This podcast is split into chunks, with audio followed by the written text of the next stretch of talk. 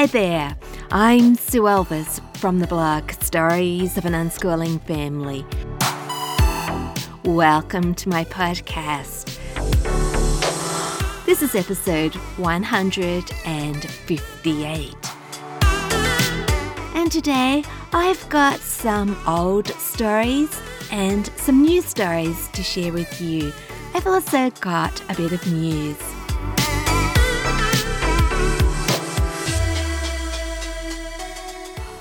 Here I am back after a podcasting break. I didn't really mean to disappear again, but I had a technical problem a couple of weeks ago. I did a sample recording and then listened to it, and there was a terrible high-pitched buzzing noise in the background. I tried a few things to get rid of it, and then I gave up. Since then, I've done a little bit of research, and it seems that Blue Yeti mics sometimes have this problem. Well, I've changed the cable today, the bit that goes from the mic to the computer. And I'm hoping that this recording will be fine and that I can upload it and we will have an episode this week. Well, that explained what happened two weeks ago. What about one week ago? Well, I don't know. I just didn't get around to solving the problem. I didn't want to think about it anymore. But today, yes, I'm back and I'm feeling enthusiastic again. And hopefully this is going to be an interesting episode. Now, I sometimes run out of ideas. What shall I talk about in this podcast? What shall I write on my blog? After so many years, I think it is about nine years of sharing my unschooling stories, yes, sometimes I don't know what to say. I think I've said it all. And I'm just about ready to pack everything in, disappear, and go and do something else when inspiration strikes again. Or somebody gives me a good suggestion. And one of those people who is full of good ideas is my friend Lauren from Instagram. Yes, she's one of my Instagram friends. And Lauren said that she would like to hear what my kids are doing now, but also she would like to hear some of the stories from when my children were younger. And I imagine that that might be interesting to people who have younger children than mine. If you are a long-time podcast listener or blog reader, you will know that our youngest child is Gemma Rose, and she's fifteen. Yes, we're on the tail end of unschooling as far as homeschooling goes, because, of course, unschooling never finishes. So it has been a long time since we had babies and toddlers in our family. Life does change over the years, and unschooling today looks very different from what it looked like when I had a house full of young children. So maybe I have some older stories to tell. I know I've got some older blog posts, but also I can just tell you some of the things that were happening in our lives when my children were younger. And maybe I'll start off with one of those stories straight away to give you an idea of where we were maybe fifteen years ago. Yes, when Gemma Rose was a baby. Now, I had a letter in the post a few weeks ago. It was from Father James Tierney. Father Jim, as we call him, is the author of the Bush Boys series. And we have known Father Jim for many, many years.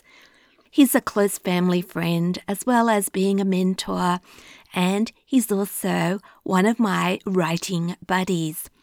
Yes, it was Father Jim who encouraged me to write books and publish them. I wrote a grief book, and I also wrote a couple of Catholic children's novels, and Father read them all, and he was very, very encouraging. In return, we have proofread some of Father's books.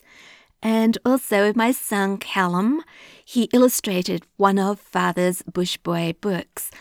I think it was called New Bush Boys in the Bush. I shall put a link in the show notes if you are interested in Father Tierney's books. So the other week, as I said, I received a letter from Father Jim. And when I was replying to it, I looked at the date. I thought that I'd probably just missed Father Jim's anniversary of ordination, because Father Jim was ordained on my husband Andy's birthday. Yes, they share a special celebration day. Andy had just had his birthday, and that reminded me of Father's ordination anniversary. I did a little bit of real-life maths and calculated that it was Father's fifty-fifth anniversary. The reason I knew this was because our family was invited to Father's fortieth anniversary celebration, and that happened when Gemma Rose was a baby. Now, I remember that day very well. We gave Andy all his presents, and then we got ready to leave for Father's anniversary lunch. The unusual thing about the day was that it was snowing, or rather, it had been snowing. There was snow on the ground. Now, we very rarely get snow, and snow that settles, wow, that is unusual. My kids, of course, were very, very excited, and I can remember we all went out the door and to get in the car to go and visit Father, and of course my kids wanted to play in the snow. They wanted to make snowballs and throw them at each other, of course, but unfortunately I wouldn't let them. All my children were dressed up in their best clothes. They looked wonderful. And I thought, well, if they start playing in the snow and then throw snowballs at each other, they'll soon be wet and dirty. And then what will everybody think when we get to the anniversary lunch? So I hurried my kids along. I said, put the snow down. Come on, keep moving. Get in the van. We're going out. I don't want you to get dirty. Now, looking back, I really, really regret that decision. I think that was the very last time we had enough snow so that it settled on the ground in a white sheet, enough snow to make snowballs. And my kids weren't allowed to play in it. I got in the way of a very rare opportunity to have some fun in the snow. So if I could go back, I wouldn't worry about clothes. I wouldn't worry about dirt. I would probably have joined in with the snow fights. Maybe I would have gone and got a couple of towels and mopped my kids up afterwards. But yes, to prevent them playing just because we were going out. Yeah, I regret that. I think so many times we worry about other people, worry about presenting our kids well. They've got to look good. They've got to have their hair done. What will people think of us if we turn up somewhere and our kids don't look one hundred percent perfect? Yes, we put other people ahead of our kids, ahead of them having fun, experiencing different things. So that's one of my early stories about when my kids were younger. But I have another one that I'm going to share with you a little later in this episode. Because now I want to share a current story, something that happened only a few days ago.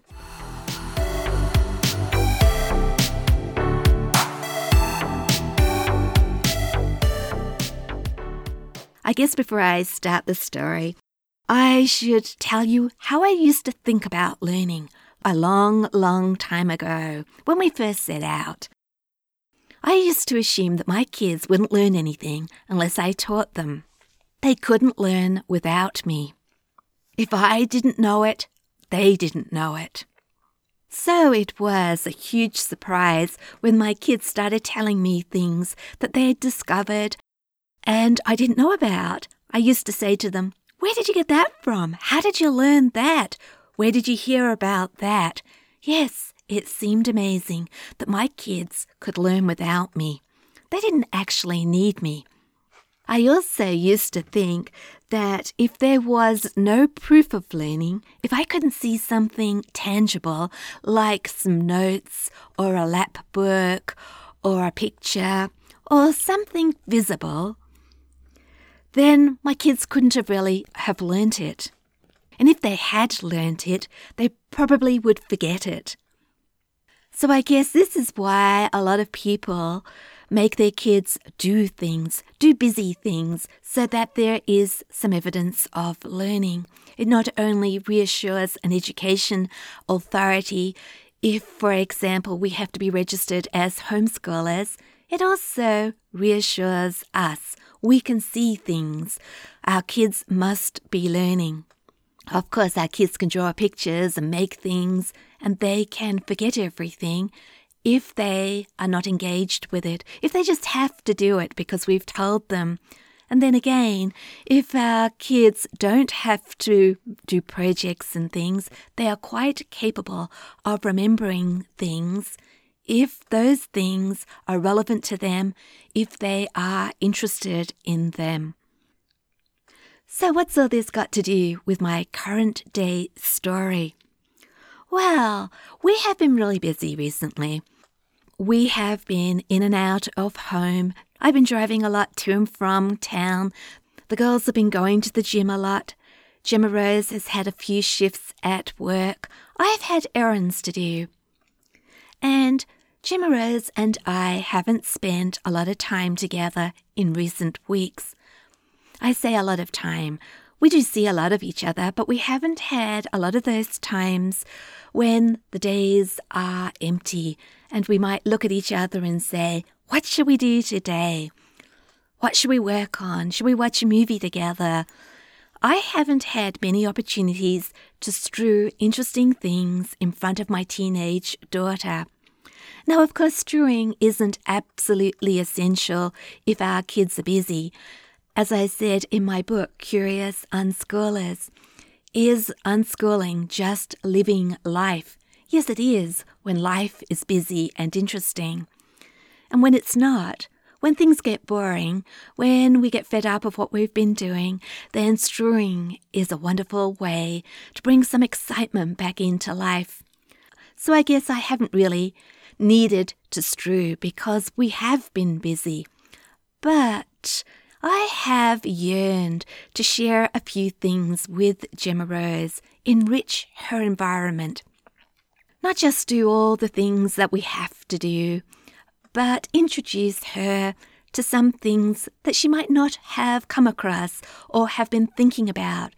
Present her with new things that she might like to explore or she might like to think about.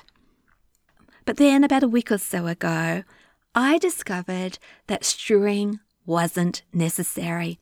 Gemma Rose has been enriching her own environment. Now, one evening, I overheard Gemma Rose talking to big sister Charlotte. They were talking about movies that they'd been watching. In particular, they were talking about musicals. And there was one in particular that they had got excited about, The Hunchback of Notre Dame, a musical theatre production, not the Disney animated movie, but a theatre company putting it on as a production, and then somebody had filmed it and had uploaded it to YouTube. And that's where my girls found this musical. Actually, they had been doing some browsing on YouTube and they had discovered a playlist of musicals, and they had been sampling them every evening after dinner. They disappeared into their bedroom, had a look at the playlist, and had chosen a musical to watch together. Yes, they had done some strewing for themselves. Anyway, the girls told me how good this musical was, and would I like to see it with them. So the next day we did happen to have a spare few hours where nobody was going anywhere. And the first thing Gemma Rose said was, would you like to watch The Hunchback of Notre Dame with me, Mum? So I sat down with Gemma Rose and Charlotte, and we had a very enjoyable couple of hours and watched this musical. Of course, we chatted about it as we were watching, and especially once the musical was finished. The girls were fascinated by The Hunchback. The actor playing the part actually put on his costume on stage. And of course he had to sing all his songs in a crouched over position. My girls thought that was absolutely wonderful. He was on the stage for most of the production. We talked about the set and how they changed the scenery.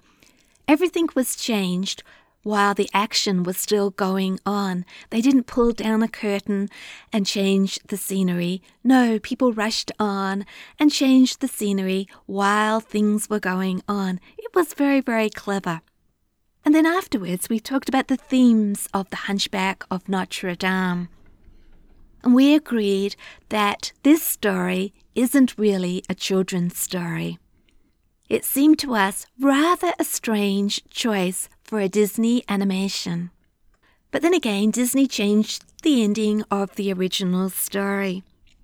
As I said, I suppose the real ending of The Hunchback of Notre Dame isn't child-friendly. Imagine all the kids leaving the cinema in tears. No, that wouldn't have been good for business. So after we watched The Hunchback of Notre Dame, the girls wanted to share another musical with me, and this one's called Jekyll and Hyde. And that got us on to talking about The Hulk, because Gemma Rose is convinced that the plots are very similar. Who knows, maybe the writer of The Hulk actually read the story, The Strange Case of Dr Jekyll and Mr Hyde, written by Robert Louis Stevenson. Now Gemma Rose wants to read the book, The Strange Case of Dr Jekyll and Mr Hyde. She also wanted to watch the Hulk movie again, which we did the other evening. Now, the girls' interest in musicals might have started because of Cats. You might know that there is a new movie version of Cats being released later this year. And the girls watched the official trailer on YouTube. They really love Andrew Lloyd Webber's stage production of Cats. I can't count the number of times that we've watched that. The other day when I was driving Gemma Rose to town to work, we talked about the T S Eliot poems in Old Possum's book of Practical Cats, which the musical Cats is based on. And that got us talking about other musicals by Andrew Lloyd Webber, such as The Phantom of the Opera. We also talked a little bit about the sequel to Phantom of the Opera, which is Love Never Dies, but we've agreed that we don't want to watch that one again. One viewing was more than enough. Yes, that musical was very disappointing, and we concluded that some productions don't need a sequel. Perhaps The Phantom of the Opera should have stopped right there. Yes, it didn't need a sequel, or it needed a better sequel than Love Never Dies. So I wonder, have you seen Love Never Dies? If so, what did you think? Were you disappointed? Now, we have several versions of The Phantom of the Opera, a movie version and a couple of stage versions, I think. And we watch them regularly. They're always good to talk about. And of course, there is a book that the musical was based on. Even though the girls were picking musicals from the YouTube playlist, they also went around our house looking on the shelves for musical D V Ds, because we've got quite a lot of them. And they made a stack of them to take to their bedroom, and they've been watching those as well. So I guess the point I'm trying to make is that our kids find interesting things to enrich their own lives, and sometimes they surprise us. And the things that they find lead them on amazing adventures. One thing leads to another. A movie might lead to a musical, which might lead to a book, which might lead to a wonderful conversation. The other point, I suppose, is that learning isn't confined to school hours. Even though I haven't been spending much time with Gemma Rose during the day, she's been learning after dinner. Yes, in that period between dinner and bed. And just because I didn't see what she was doing for a while didn't mean that she wasn't learning anything. I've got rather relaxed about keeping homeschool records notes for Gemma Rose because she's had her last registration visit. Nobody will be coming back to look at our records. But if I was making detailed notes, I could make a lot of notes just because she has been watching musicals and talking about them and doing associated research. I was saying the other day to Gemma Rose, we should at least put all the links to the things that she's watching into our Evernote notebooks because we keep losing links. We might want to go back and watch something again, and we can't remember what playlist it was on, or was it on YouTube, was it on Netflix? Where was that movie that we were watching? We are having the same problem with the Portrait Artist of the Year competition, which we're watching on YouTube. We've watched several series now, and we're getting rather muddled up. Which series are we watching at the moment? Which episode are we up to? I think that if I was clipping all the episodes into our Evernote notebook, as I used to, it wouldn't be a problem. I would just open up the Evernote notebook and then follow the link back to YouTube. It would all be there in front of us. So I'm thinking that I should get organized again, at least keep a few notes uh, of the things that Gemma Rose and I are doing, and get Gemma Rose to put her own links to things in for things that she's doing alone. So that was a current story, but I've got a story from my blog from quite a few years ago that ties in with this subject very well. It's called I Am a Pirate King. You might recognize those words as the title of a Gilbert and Sullivan song. Now, I wrote this story eight years ago, so Gemma Rose would have been seven at the time. But it's a story that I wrote of an earlier time. I'm not exactly sure how old Gemma Rose was at the time. She was probably a preschooler. And at that time, we used to go to an annual homeschooling camp. Yes, we'd meet up with other families once a year at a conference centre. For five days, we'd have time to socialise and do a few activities together. And one of the activities the kids used to do was put on a few productions, because it can be hard to put on a production just with one family. So when we all got together, we had enough children to fill all the roles of a play or a musical.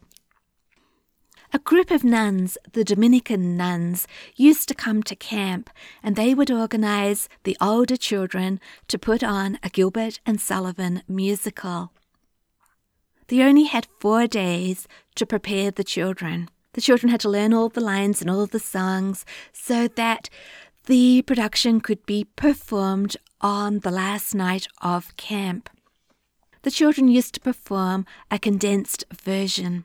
Sister Augustine used to rewrite the script so that it could be performed by less children and in a shorter amount of time. That's a little bit of background information, and now I'm going to tell you the story, I Am a Pirate King.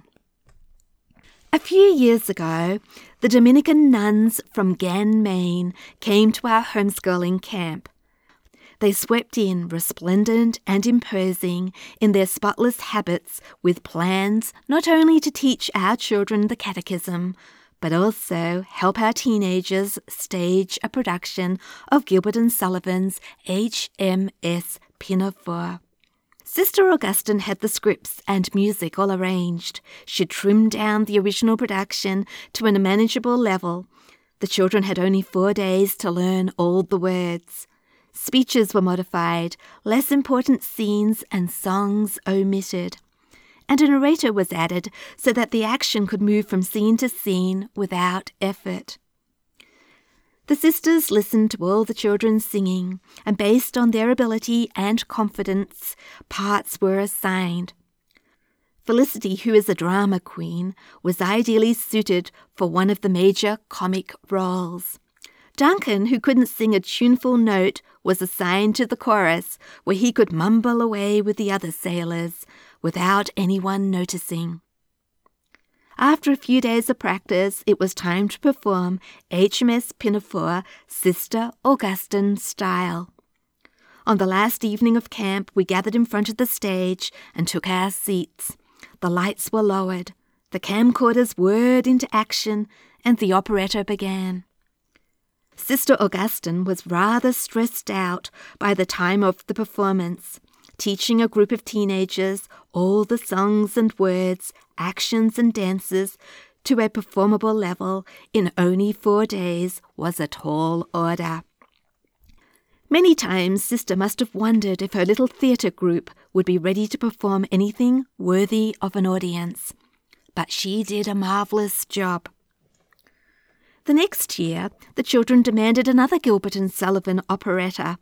This time, Sister Augustine swept into camp with an adapted version of The Gondoliers. Again, parts were assigned, but this time, something different happened. Someone discovered that, although Duncan doesn't have a singing voice, he is a fabulous actor. So instead of languishing hidden in the chorus, Duncan was given one of the main roles, the Duke of Plaza Toro. Sister Augustine very cleverly turned his singing role into a speaking part. The last evening of camp arrived all too quickly. Sister Augustine had worked her cast extremely hard. Would they put on another stunning performance? Of course. And the star of the show that year was the Duke of Plaza Toro. I listened to members of the audience. Who is that playing the Duke? He is so good. And he was. With a wig on his head and a cane in his hand, he took control of the stage. He wasn't Duncan, he was the Duke.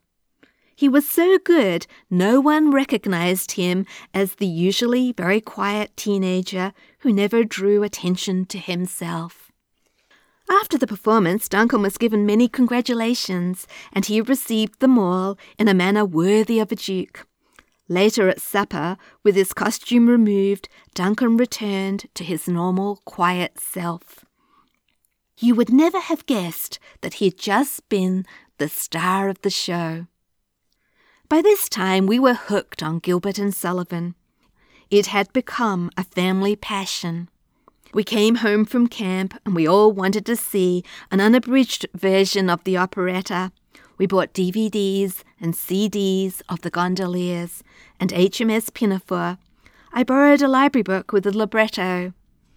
Soon the children wanted to try a new Gilbert and Sullivan. We watched The Mikado and The Pirates of Penzance. Again, we bought C Ds of the music. We started looking out for different productions of the same operetta. We couldn't get enough Gilbert and Sullivan. Everyone started to talk Gilbert and Sullivan. Favourite lines were repeated, stories were retold, the funny bits laughed over again, songs were sung. Last term we decided to expand our Gilbert and Sullivan repertoire even further.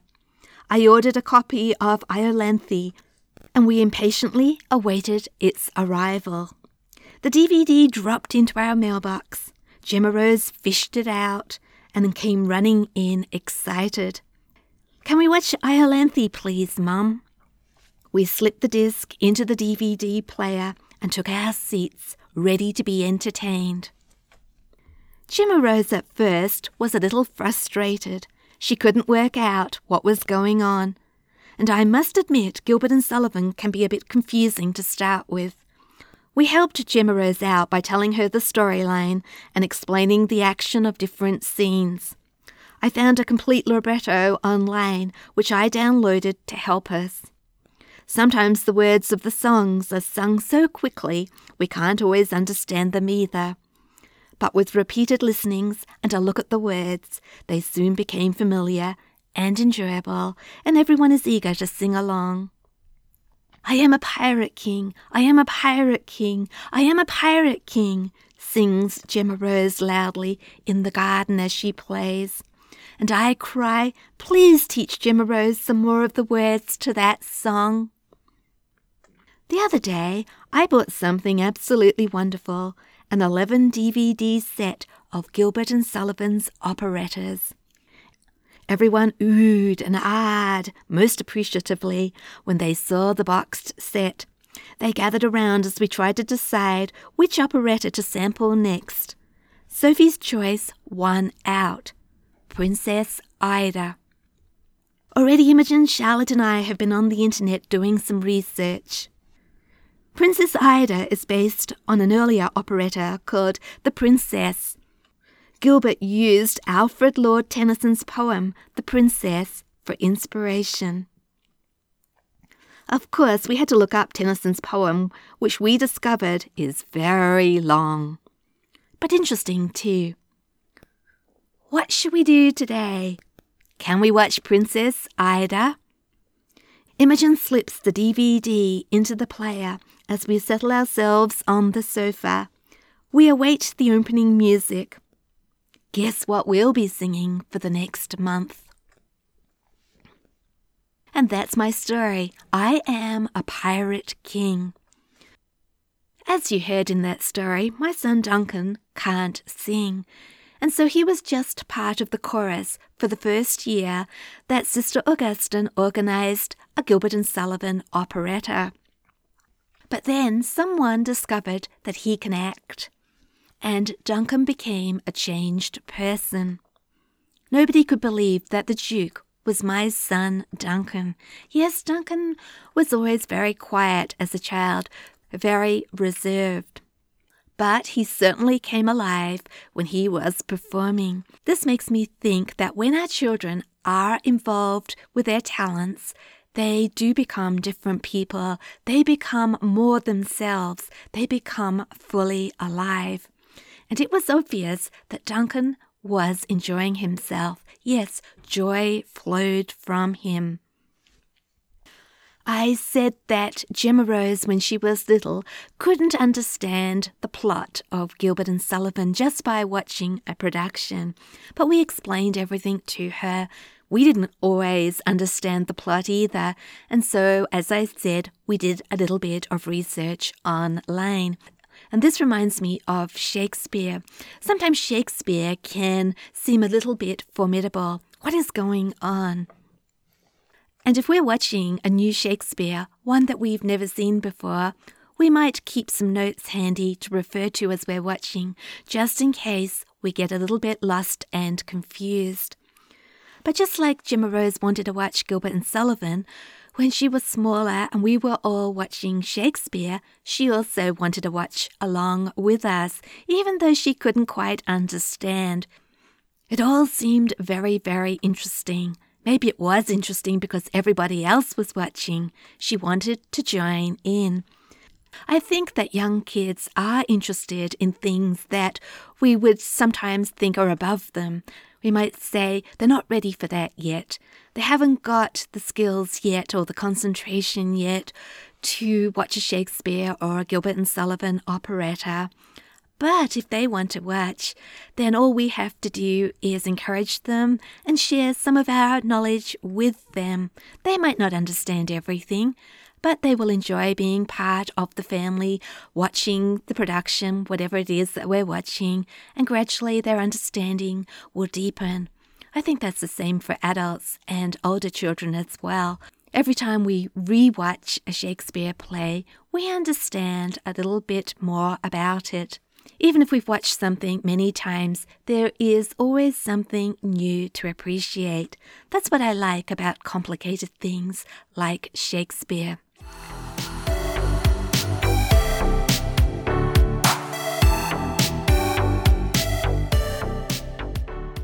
So I'm on to the news section of this episode. I have two bits of news to share with you. The first one is about a book club. I have just created the Curious Unschoolers Book Club. It is attached to my blog, Stories of an Unschooling Family. And the idea for this book club, well, I was thinking the other day about how we can determine whether a book is successful. We write a book, we publish it. Has it been successful? Well, I guess we could look at sales. Have we sold a lot of copies? But what if we have sold a lot of copies, but people didn't get much out of our books. What if our books are read and then tossed aside? What if our books don't make a difference? Can we still say that our books are successful because we sold copies? Well, however many copies of my books I sell, I don't think I would be very satisfied unless I thought that people enjoyed my books and they got something out of them. This doesn't necessarily mean that a person has to read my book and then agree with everything I said. But are my books making people think about their own homeschooling lives, or their own family lives, or their own parenting? Even if someone reads my book and gets to the end of it and then decides not to unschool, they might think about other things. They might think about what suits their family. What are the things in their family that are good? What things would they like to change? They might not change things to replicate what I'm doing in my family, but maybe my book will lead people to actually examine what they're doing with their own children, with their education, with their parenting, whatever. Even if somebody decides that all my ideas are wrong, it might confirm that for their family, what they're doing is right. So I think a successful book makes us think. And then the next stage after that is action. Is there something else that I can do to encourage families to take the thoughts and ideas and to make them a reality in their own lives? Is there a way that we can talk about the ideas and thoughts in my books? Maybe there's nothing wrong with what I've written in my book. Maybe the ideas and thoughts just need pondering. Maybe they need discussing. If I've gone off track somewhere, if I discuss the ideas with somebody, I might learn something as well. So yes, a book can only go so far. And that's why I've created the Curious Unschoolers Book Club. I'm hoping that we can discuss my books. Share experiences, share thoughts and ideas. Turn those thoughts and ideas into reality. Find some practical ways of incorporating unschooling into our lives. So the books are about me and my family, and the book club, I'm hoping, is going to be about the readers. Of course, I'm going to contribute. I'm going to share a little bit here and there, but I'd like to hear from everybody else. I'd like to get some good, interesting discussions going.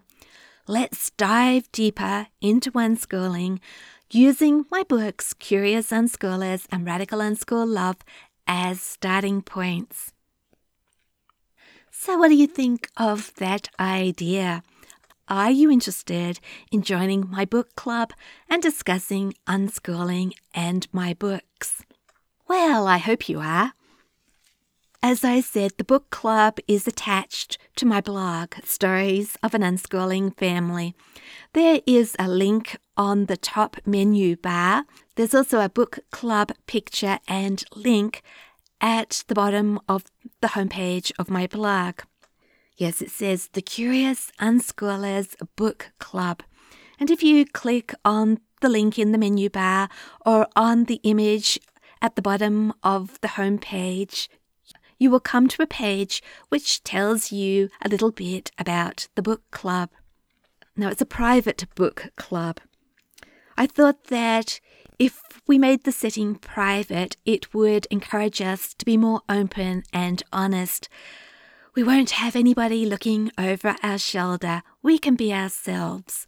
We're more likely, I think, to talk freely if the setting is private. But because the book club is private, this means that everybody has to register in order to join. But registering is very easy. All anybody has to do is click on one of the links to the book club page. And then there's a menu. Click on the menu and a drop-down menu appears. And one of the options on that menu is register. All you need is a first name, an email address, and a password. Now, the book club went live yesterday, which is August the eighth. and already we have about a dozen members, maybe a couple more. So people are interested, and I'm really happy about that. I'm looking forward to getting to know everybody and diving deep into unschooling. So I guess I should invite you to go over to my blog and look for the link or the image and to register and join the Curious Unschoolers Book Club. You'd be very welcome. My second piece of news is to do with taking unschooling on the road. A few weeks ago, I was telling you how we've been invited to go to Canberra, which is at least a couple of hours' drive away, maybe a little bit more, and meet up with the local unschoolers or anybody who's interested in unschooling in the Canberra area. My friend Tam is organising this meeting. She lives in Canberra. It was actually her idea. I think she's going to hire a hall, and we're all going to meet on Saturday, the thirty-first of August. We're gathering at the hall at ten o'clock, and the meeting will begin at ten thirty. I'm taking Sophie and Imogen with me. Or rather, I should say, Imogen is taking me and Sophie. Yes, Imogen has volunteered to do most of the driving. After the meeting, we might have lunch together, a time when we can just socialise in a relaxed manner, just get to know each other a little bit better. We haven't got all those details worked out yet, but I'm sure we'll organise it all well before time. So what are we going to be talking about? Well, if anybody has any questions, then Sophie, Imogen and I can answer them, or we can try and answer them. But yes, we're going to have a few topics ready to talk about, and I would like to tailor the talk around what people want to hear about. So we might have to think quickly on our feet just to make sure that it is a very relevant and useful uh, meeting. Yeah, but we'll work that out before time. Tam and I are going to be in contact. Tam will give me some ideas about what the people in her area would like. So that's an unschooling meetup in Canberra on the thirty-first of August, Saturday the thirty-first of August at ten o'clock. Now, I haven't got the address of the hall where we will be meeting, but if you leave me a comment or send me a message on Instagram, for example, I will let you know. I will pass on all the details from Tam when I know them myself. So I think that's all I want to talk to you about today. I hope you have enjoyed my old stories and my new stories. And if you would like to join the book club, please go over to my blog, Stories of an Unschooling Family, where you'll also find the show notes for this episode. And as well, if you live within travel distance of Canberra, please join us on August the thirty-first. As I mentioned just a couple of minutes ago, I'm on Instagram, so you can join me there as well. You'll find my books, Curious Unschoolers and Radical Unschool Love, on Amazon as Kindle and print books. So now it's time to listen to this recording. I hope it's going to be okay. I hope there's no high-pitched buzzing noise. I hope that I can publish this episode on time this week. Please stop by my blog or Instagram if you would like to comment on anything that I've spoken about today, or if you have some suggestions for future episodes. I would like to thank you for listening to this episode today, episode one hundred fifty-eight. And until next time, don't forget to trust, respect, and love unconditionally.